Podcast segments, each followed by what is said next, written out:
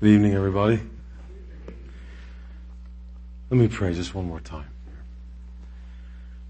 Father, I thank you for tonight. I thank you for those of us that are gathered here. Thank you for each one of these people and their families. And Father, I pray that tonight um, you would enable us to hear your word.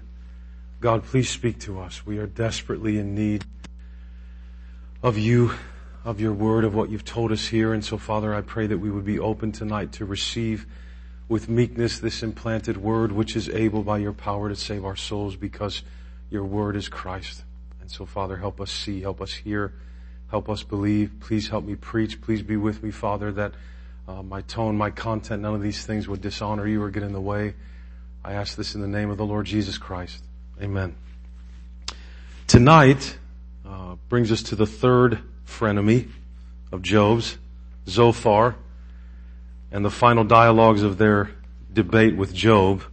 Um, Zophar closes out the second cycle before Eliphaz speaks again, but Zophar has no third speech in the third cycle. Remember, we've looked at um, we've looked at Eliphaz, Bildad, and now we're looking at Zophar. We looked at, at those two men, their second and their third arguments with or against Job, and now we come to Zophar's second, but Zophar won't have a third. What I think the author is doing is showing us, for one, that the debate has worn down, right? The friends have failed to convince Job that he needs to repent. By the time it's Zophar's turn to speak for what would be the third time, he has nothing to say. But I think the second speech of Zophar here shows us why. Zophar's speech doesn't advance the argument at all, right? He adds nothing new. He's stuck in the view that Job's hope is false because he sinned against God. There's no room in Zophar's mind at all for an exception to the retribution system these friends have all proposed. And what I'd like us to do tonight, if we can, is try to zero in with some finality tonight on what might be, what might be the deepest sin these friends are committing against Job, or the thing that at least sums up what the real issue is. As we've been talking through these dialogues, it's probably been pretty easy for us to distance ourselves from the friends, or at least want to distance ourselves from his friends. But because every word of God proves true, because all scripture is breathed out by God and profitable for us, we probably need to let it sink in tonight that there is some of these friends inside of all of us. There's no place in the heart of a believer for a lack of mercy. We all have the desire inside us to figure things out, don't we? We like things to be clean. We like them to be, like them to be cut and dry. We want to have answers. We want to, maybe, it's, you know, we want to have something to calm our own minds and souls, or our own questions, maybe particularly when there is suffering. We want to be able to say, this thing happened because of that. We don't like ambiguity, right? We don't, we don't like mystery unless we benefit from it. If we were to benefit from not all the details being known, then we like mystery, but normally we don't like it. This need of ours to know everything, to figure everything out, to have an answer, becomes a major liability when it comes to who we are as proclaimers of Jesus in the world. We're not called to evaluate worthiness. We're not called to determine whether someone is a candidate for mercy. In fact, our need to do that, our need to know all the answers and to put people in classes of worthy or unworthy, is a testimony probably to how much we still fail to grasp in our own hearts the depth of the gospel, of what it means that we have been forgiven and accepted by God. Zophar paints a wonderfully tragic picture of what happens when we give a wide berth to our own opinions. If you were to look back on this, the friends all have very thin skins, don't they? They're, they're very able to dish it out, but they cannot take it. So, so they get more cruel as the argument goes on. And by the time we come to chapter twenty, I mean, just imagine the gall of telling Job that it's his fault, his children are dead. All right, just, just, just think about saying that to somebody.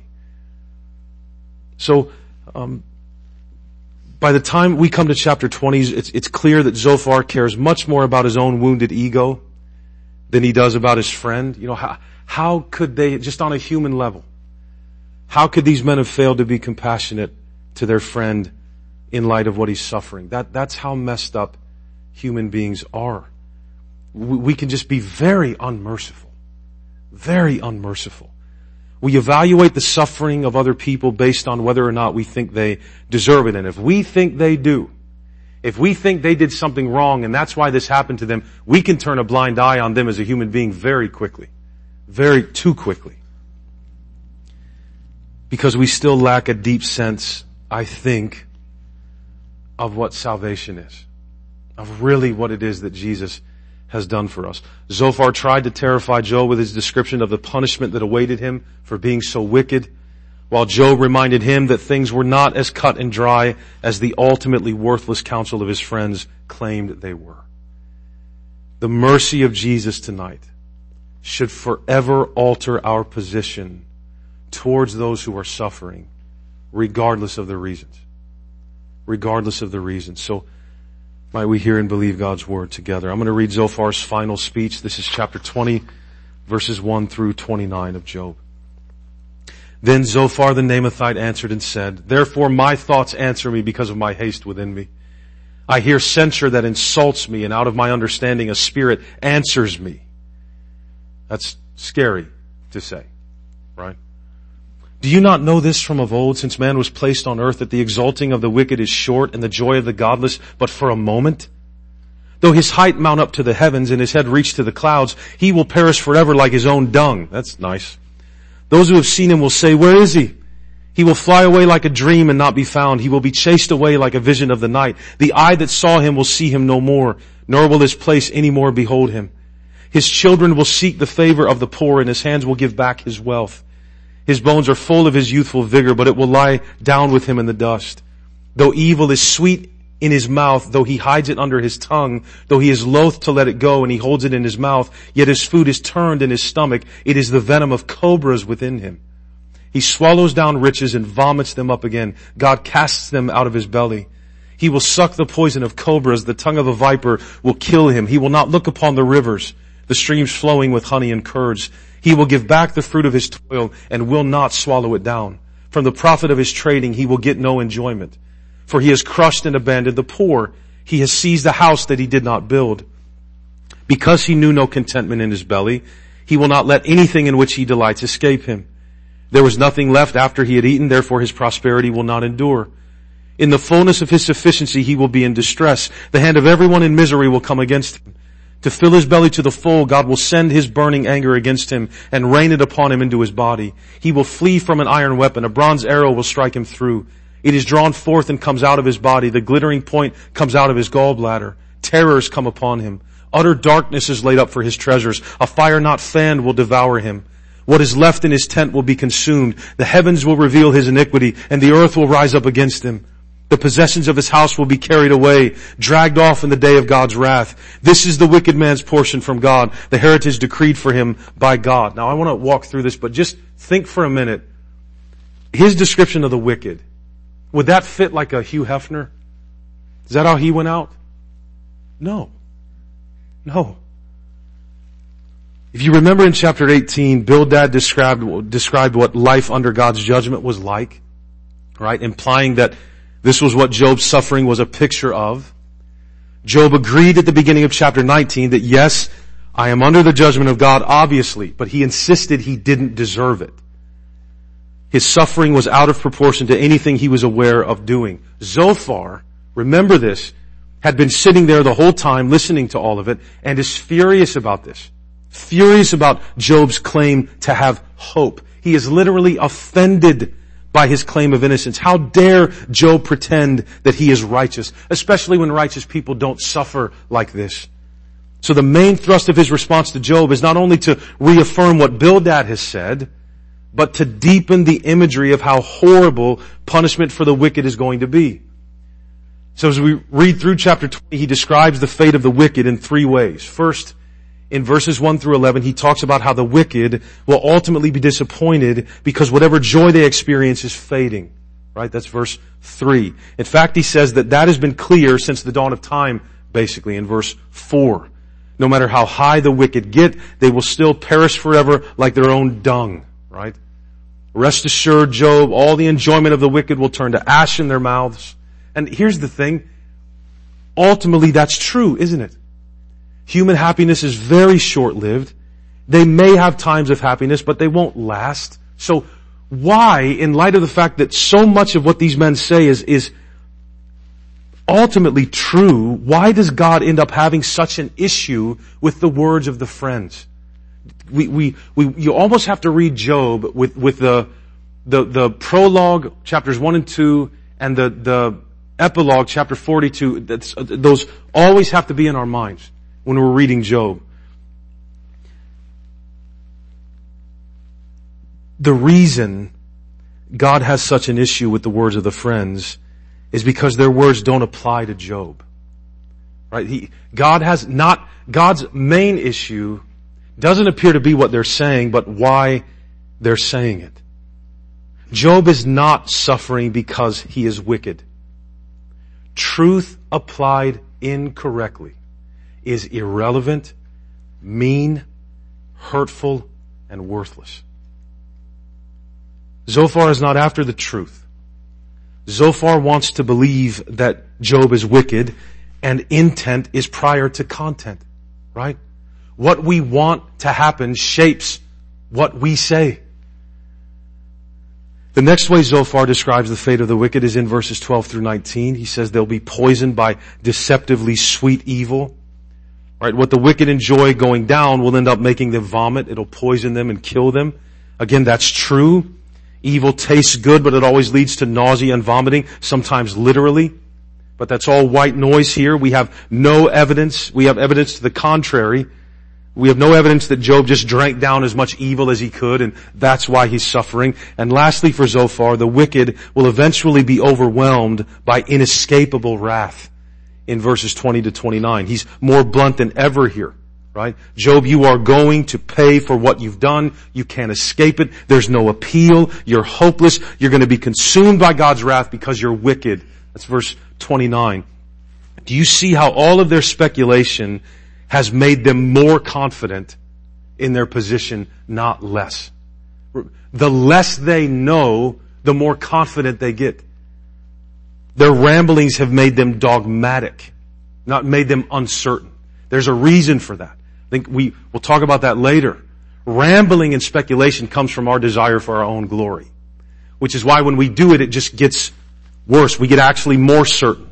When truth is not informed by mercy and grace between us, the result is always self-righteousness, overconfidence, and eventually cruelty, and utter lack of compassion. How did we get here, right, with these friends? What have they found out about Job that they've become so confident that he's wicked and is going to be punished even more than he already is? Nothing.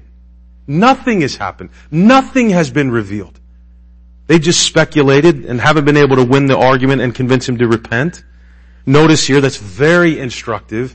Zophar considers Job to be so hopeless now, he doesn't even appeal to him to repent this time, like he did the first time. That's gone. Job can't even repent now in Zophar's mind. He's too far gone.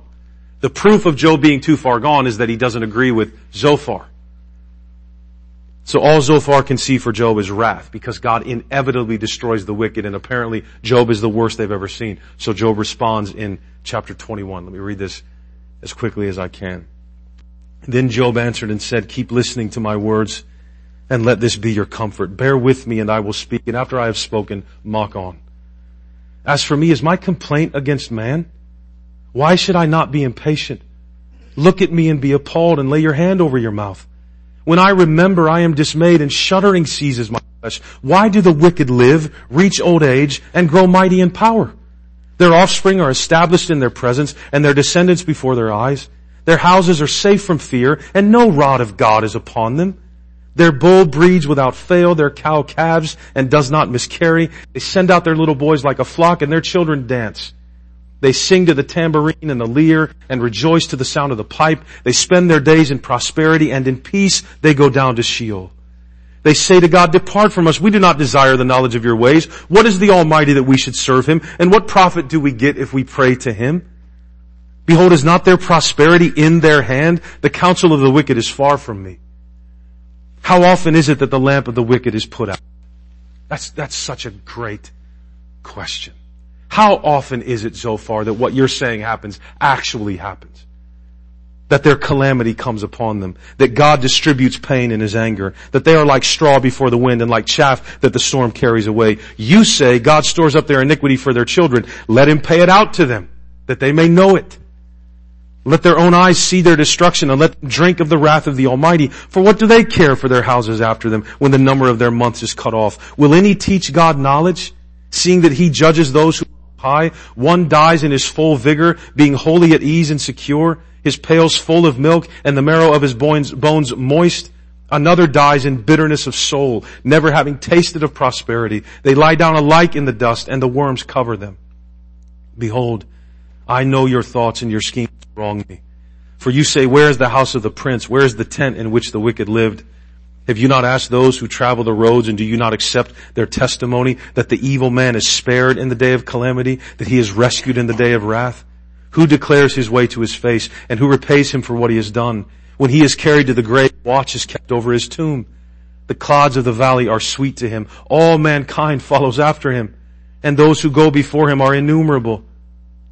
How then will you comfort me with empty nothings? There is nothing left to your answers but falsehood. Falsehood. If you listen to the first five verses or so here, you can hear Job's broken heart. Right? He's saying to them, remember, these were friends. These were friends. He's saying to them, if you guys could just be quiet and stop talking for just a minute, maybe you'd be able to show me a little bit of compassion. Do you have any idea what I'm going through right now? He's almost saying, if you can be kind for just a minute and try to understand, if you could just sit here with me and listen, then you can go back to mocking me. But can you at least give me that? Can we at least have a little bit of peace and quiet? He just wants a little break. It's very sad. I just wants a little, we, we, it's taken us a while to move through Job, so we forget what this man has lost and what he suffered and the ash pile that he's sitting in. He's lost everything, everything. And it's like he's saying to his friends, look at me. Can we stop arguing? Do you see me? Do you, do you see my body? Look at my body. I'm scraping myself with pots here.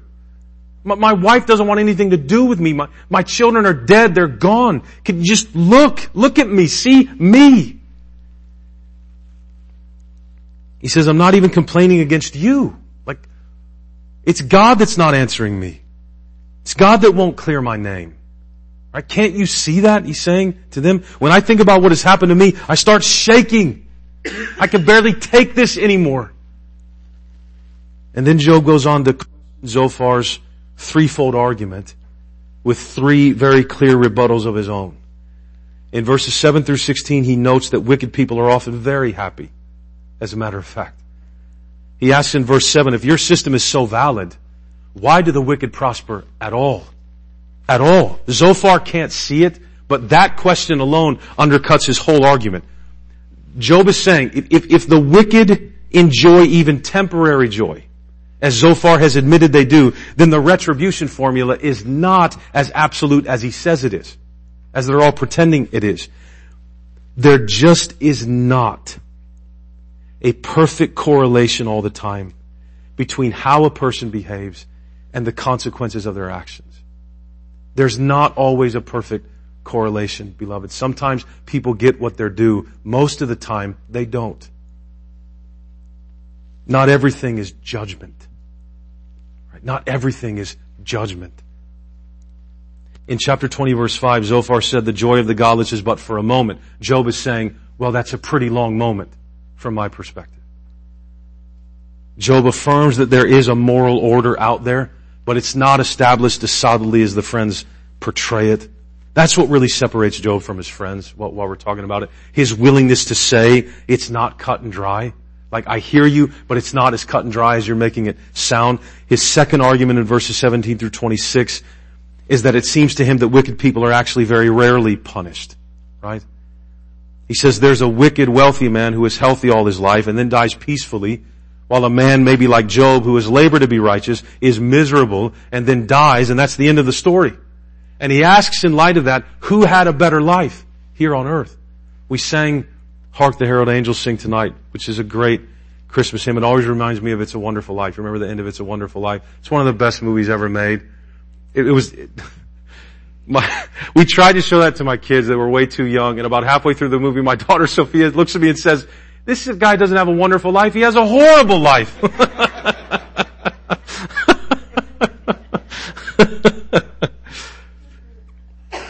But yeah, I mean, that's... You, you take a George Bailey. I know it's fiction, but you would think a guy like that would do well. And he, I know at the end, it was beautiful. It's great. It's one of the best moments in cinematic history, that last scene in It's a Wonderful Life. It's beautiful. But, but I, he got kicked around his entire life. Not Mister Potter. I mean, he just, he just did great, and just the, the Job, Job is, is saying to Zophar, yeah, I, yeah, but I mean, look around. You honestly believe that wicked people always get their comeuppance? No, they don't. No, they don't. The person that has the, the, the better life is, in, in Job's view, is the person that didn't care about God and lived however they wanted to. They didn't have the extra burden of following God. It's, it's the one, the one that has the better life is the one that would say verse fifteen. What is God that we should serve Him? What profit is it to pray to Him? Job is probably wondering the same thing about right now. What good did it do for me to pray all those years and try to honor God and offer up those sacrifices? Imagine the attention Job gave to trying to please, to try to please God and be righteous. And this is his lot. As far as what we can observe with our eyes, that's basically the way it is. You know, if, if we're honest, if we did some math, like I mentioned Hugh Hefner earlier, just, just lives the life that he lived and then he dies peacefully. Like, like those kinds of things make people ask questions. You take like a, then you take guys like Rich Mullins. I don't know if you know that name or not, but he wrote beautiful songs. He was about the grace and mercy of Jesus. He didn't even receive his own paychecks. This, this is an amazing thing. Rich Mullins didn't take his own paychecks for all the royalties on his songs. He could have lived very well. Right? Very well. And he wouldn't even take the checks. He had them go right to the elders of his church. And he entrusted to them the authority to say, this is what's needed in the church. And Rich, there's a, there's a small stipend Rich can live off of. That's the kind of guy that he was. He spent most of his time in orphanages and Indian reservations or in third world countries loving and serving the poor. One night after a concert, he pulls over to help a stranger change a flat tire. He's hit by a Jeep and killed instantly. Gone. Gone. While countless insolent, arrogant, belligerent haters of God can mock Him openly, spit on His name, ridicule His church, indulge their flesh, and the last time I checked, they get richer and prettier as time goes on. This is true. Right? For the most part, this is the way it is here. We cannot keep pretending that blessing always comes to the good and the bad will always get there. Get theirs. Baloney. Tell that to Job. Tell that to Jesus. Tell it to Rich Mullins' mom. Tell it to Bathsheba or Uriah's dad. Do you know what we should be thinking, beloved, as we read Job, especially in moments like this? We should be thinking to ourselves, we should have humility, and be thinking to ourselves, life in this world is just hard. And sometimes it's too hard to understand. Life is hard on people. I can understand people's frustration and their unbelief and their questions. I really can. Now, you and I know there's more to it than this, than what Job is saying. We know there's more to it. We know that sin is temporarily sweet. We know that. We know that the wages of sin is death. But we do not know that because we have observed that. We know that because God has revealed it to us. That's why we know what I just said. Not because we see it. We didn't learn it by observing it. We learned it because God has revealed it to us in His Word. He's opened our eyes. He's given us life and enabled us to see something that other people cannot see. Not because they're too dumb to see it, but because God has not revealed it to them. What can be observed is insufficient to grant complete and total understanding of anyone's situation. Finally, in verses twenty-seven to thirty-three, Job observes that even in death the wicked still seem to prosper. Right? That's what he's talking about. After their easy lives, they're given these grand funerals. People build memorials for them. that are guarded so they won't be desecrated. They rest peacefully in the valley where people are buried. They're popular still. Their legacy continues because people who are still alive want to be like them, so they follow their way of life. They get a lasting legacy. So Zophar's doctrine of retribution has a lot to answer for if it's supposed to explain suffering. It's insufficient to explain it. Job reveals here that the wicked aren't even behaving this way because they're ignorant of God. Notice that. He says they know God is there very well. They deliberately reject Him, and still they don't pay. Where is God? Where is the reckoning? Beloved, in the wisdom literature of God's holy word where Job is, we are being expressly taught that God does not always explain what He is doing. His plans often deviate from the general patterns we observe in life. Sometimes we will not have an explanation. And beloved, when we don't, we cannot, must not speculate, or we will end up where Job's friends have ended up. Speculation will lead to the self-righteously dogmatic evaluation of everything. Like there's always an easy answer. Well, that happened because of this and this. And what is observable does not tell the whole story. Very rarely does what is observable tell the whole story about someone or something. So Job gives a final rebuke to his friends in verse thirty-four, right? How then will you comfort me with empty nothings? There's nothing left of your answers but falsehood. So he ends up right where he started in chapter twenty-one. If you guys could just shut up for five minutes, you would give me a little bit of comfort. Their system is pure nonsense, which is obvious to anyone with, with, with one good eye, right? It's not as cut and dry as Zophar wants to be. Sometimes the wicked suffer. Sometimes people immediately get what they deserve. There are shows like America's Dumbest Criminals where it's just instantaneous. You mess up and you get busted. But that's very rare. Very rare. All the injustice. Just think, beloved, right now, of the news stories you know and the things going on in our country and in our world. Just think of the mounting hill of injustice that is happening right now. Of wicked people that are not anywhere near getting what they deserve and might even be flourishing. Job sees that. And he hasn't even done anything anyway.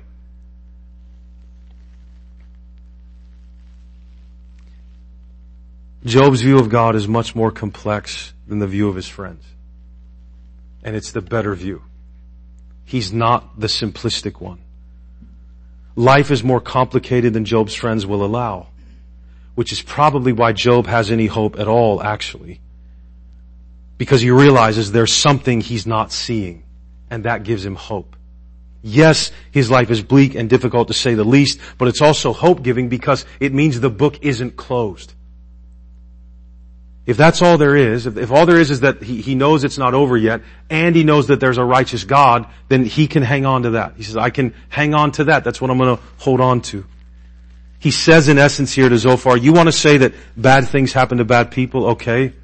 I agree that ultimately bad things will happen to bad people, but you only have to open your eyes to see that in this life, very good things often happen and keep happening to bad people. So if the wicked don't get what they deserve yet, Job is saying, I think, isn't it possible that the righteous might experience bad things they don't deserve before they are ultimately vindicated? I was just asking, can you look at it a different way? Isn't it possible then that I'm not wicked?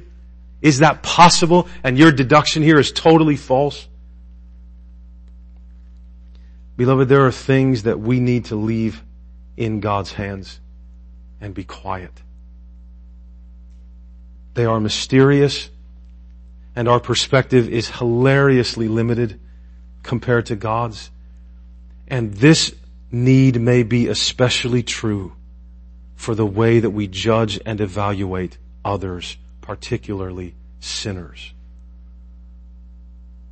Where is the compassion of the redeemed for those who are broken?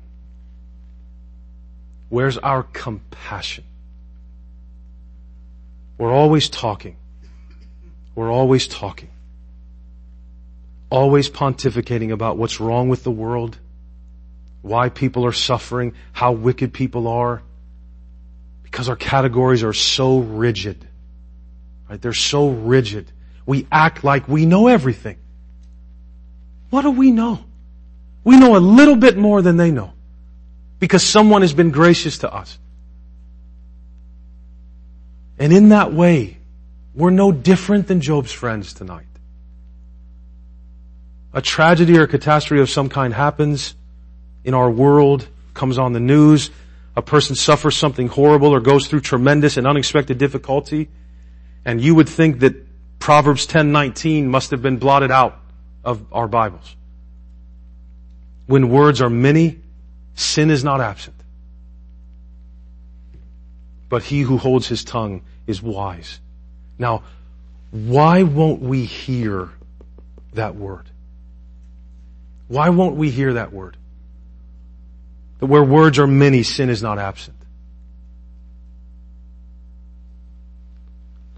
The more we talk, the less likely we are to proclaim the truth. Why? Because we've not been granted sufficient enough insight to always trust our own observations. I understand sometimes things look certain ways. Why do we have to comment on it? Why? Why do we comment on the suffering of other people? Newspapers, T V, movies, music, social media, the internet, they've given us so many platforms, platforms removed from actual face-to-face discourse. At least Job's friends had the guts to talk to him to his face. We don't need more platforms to be speaking. We need hearts broken by the reality of the gospel. When we look into the faces of our enemies, we don't see people. We're not seeing people here. We see ideologies and arguments and agendas. We don't see people. So we're arguing with an, with a, with an agenda. We're arguing with an ideology. There's a person there representing it. And so what if they don't agree? We aren't out here trying to win arguments. That's a person who knows what has made someone the way that they are. Right? Who knows why someone thinks the way they do? Have we forgotten that we've been granted a ministry of reconciliation, not division? We're the reconcilers in the world. We're the peacemakers in the world. Every time, every person you see, every single person we see is an eternal soul whose life will issue very quickly into everlasting punishment or everlasting life. Every single person in the world. Beloved, we are not the be-all, end-all of this world. Our salvation has not granted us Jesus' ability to know what is really in people. It's John two twenty-five. We might know the why, but not always. Think about it. How often do you know all the details about something, you and I? How often do we really know all the details?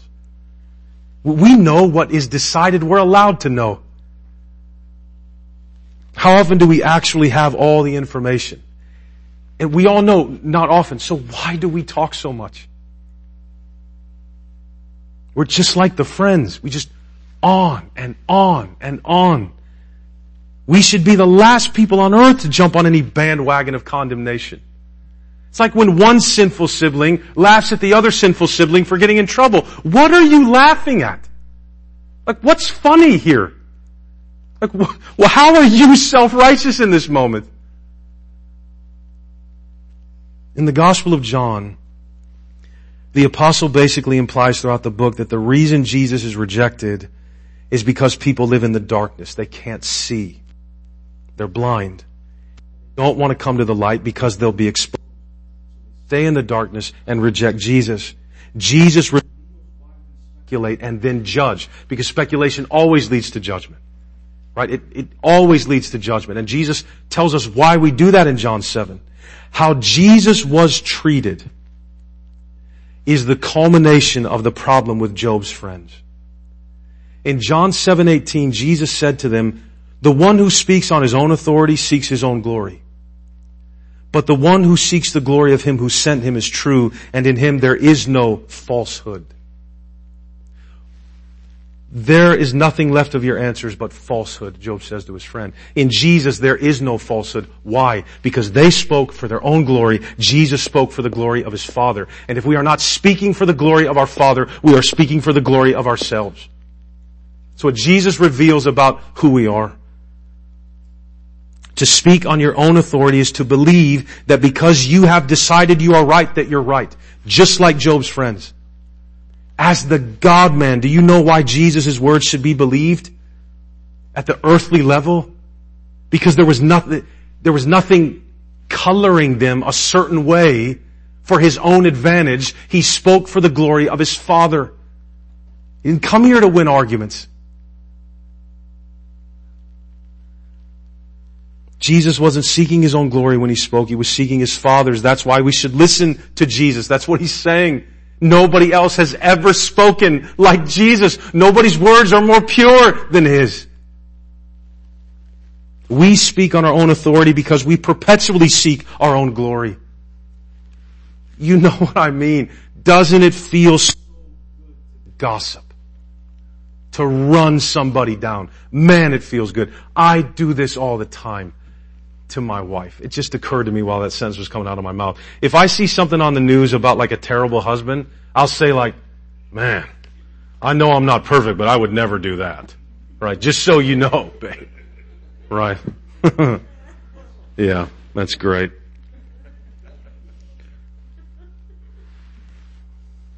Doesn't it make you feel good to pronounce judgment though?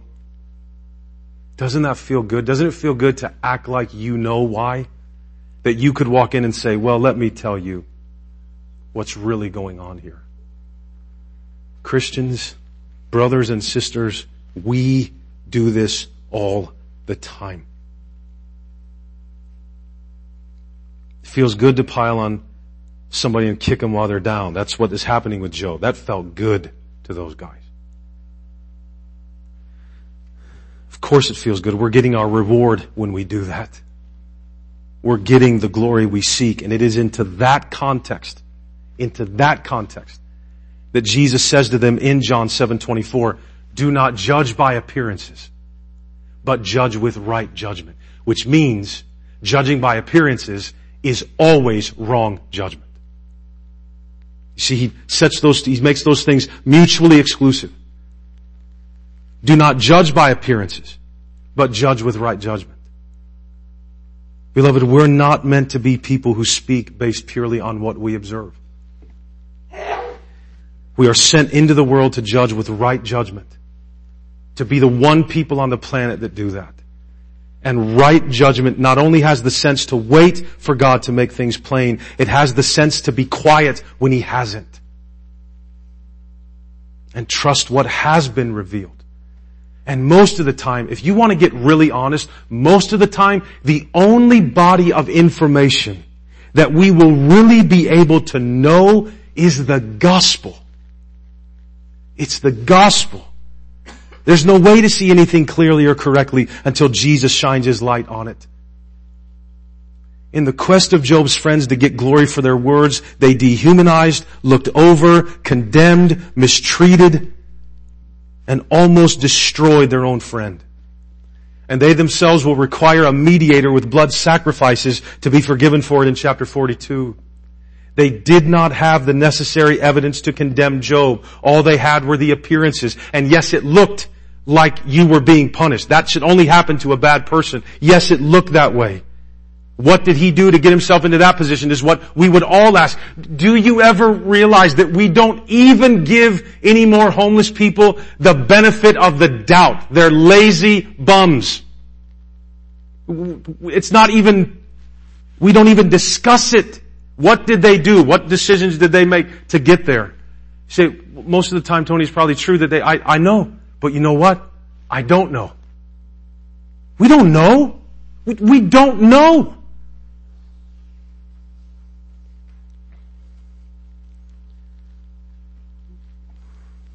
What can be observed is rarely enough to cast right judgment. when our approach to others is not grounded in and covered by the gospel, we will always turn into Job's friends. Beloved, we cannot deduce the spiritual state of a man or a woman from their current state of either happiness and prosperity or from their present sufferings. We, we just don't have enough information. It's not just stupid. It's deeply hurtful to suppose that we can look at someone's situation and know what the state of their heart is before God.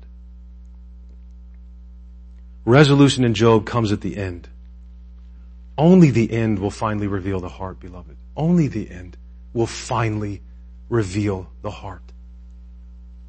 Sympathy and mercy and compassion are holy things, especially in light of the gospel. Here's what the gospel reveals, right? God does have exhaustive knowledge of everything.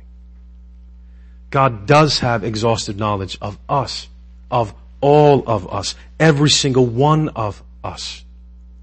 He knows how wicked the world is. He knows what it's full of. He knows what resides in the hearts of every single person. And I mean way down into the catacombs and basements and closets, we deep inside of us where who we really are lives. He knows all of that. He knows every why, He knows every what, He knows every how. So He sent His Son to condemn and destroy us. No, He didn't. He sent His Son to save us.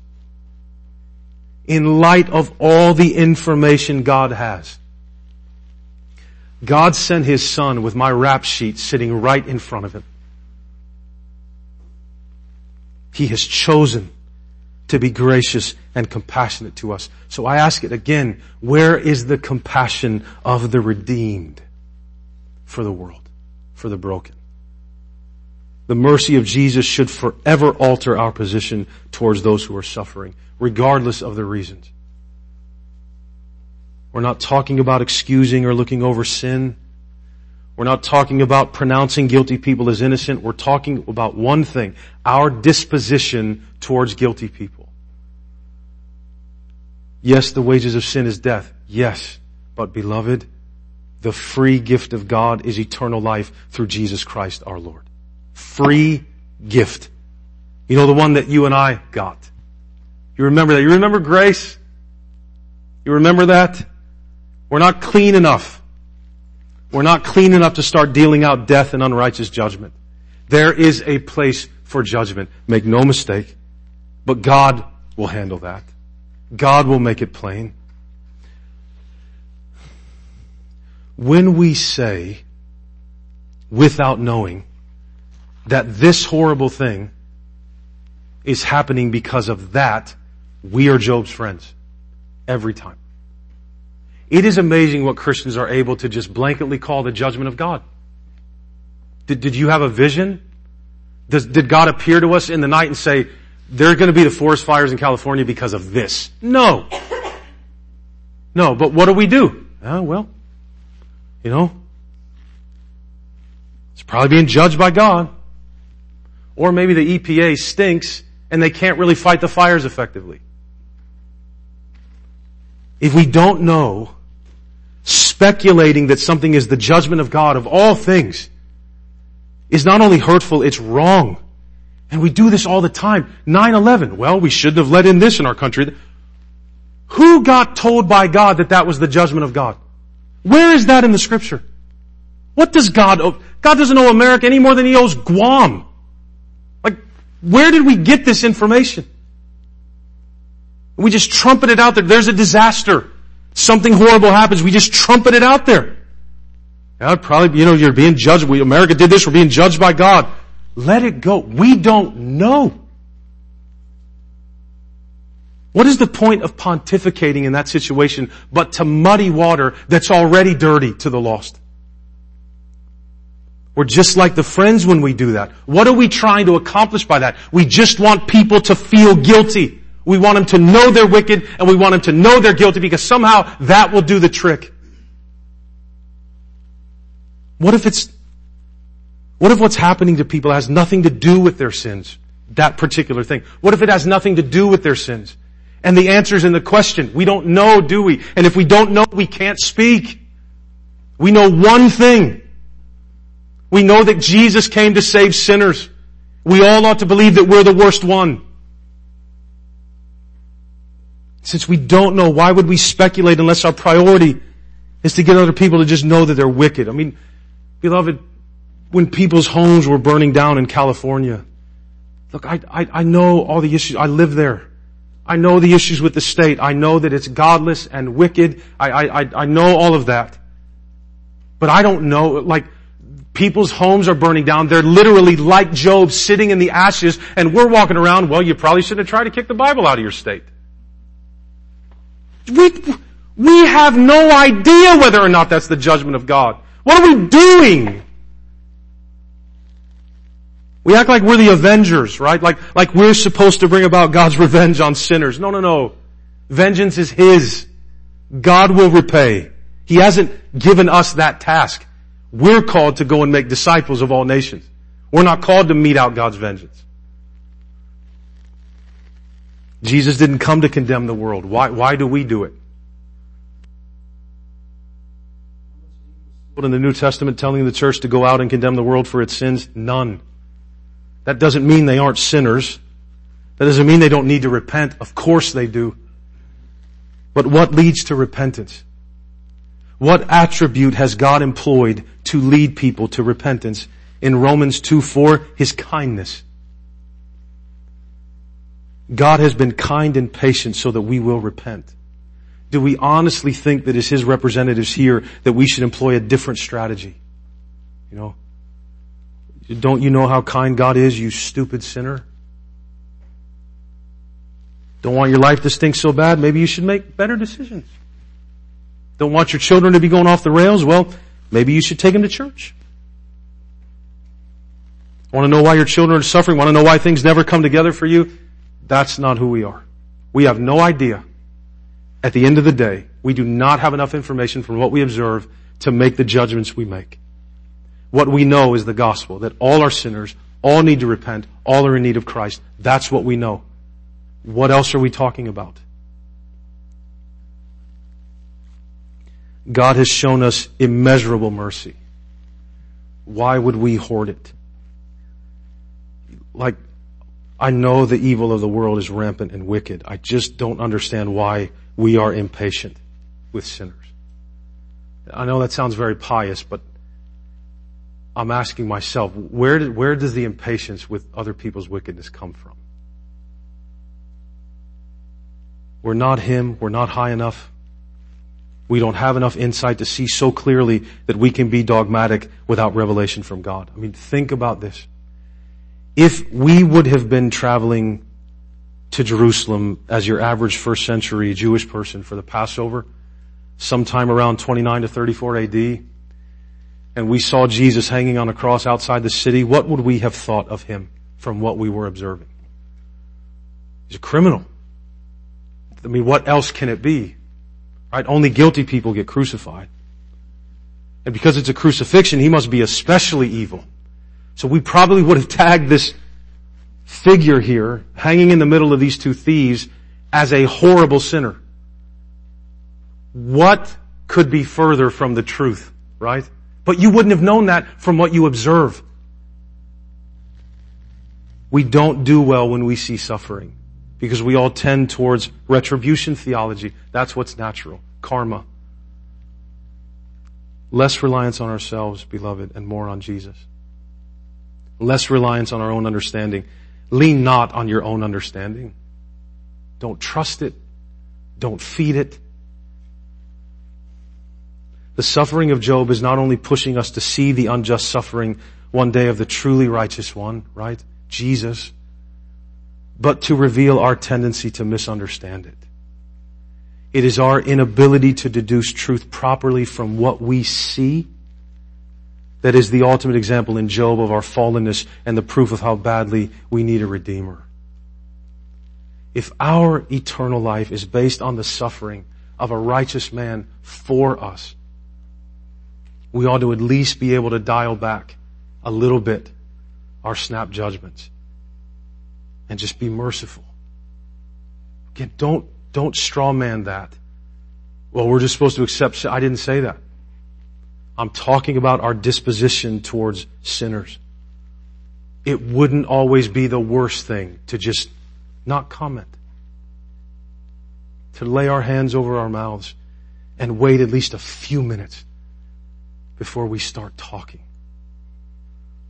The mercy of Jesus should forever alter our position towards those who are suffering, regardless of their reasons.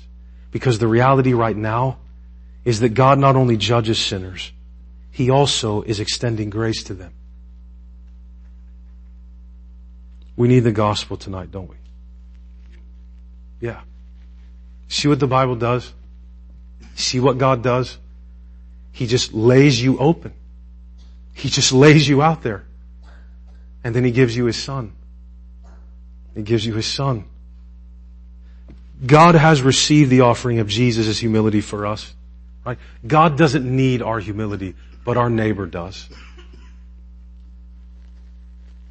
Let us come before the cross tonight then and remind ourselves of the gospel.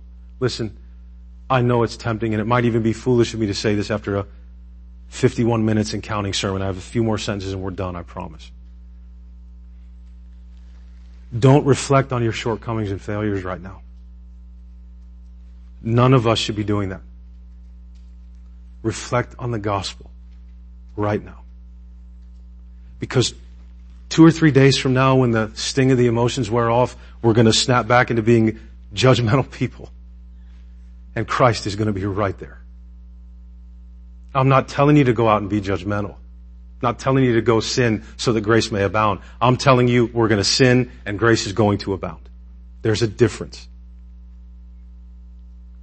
Jesus is too good.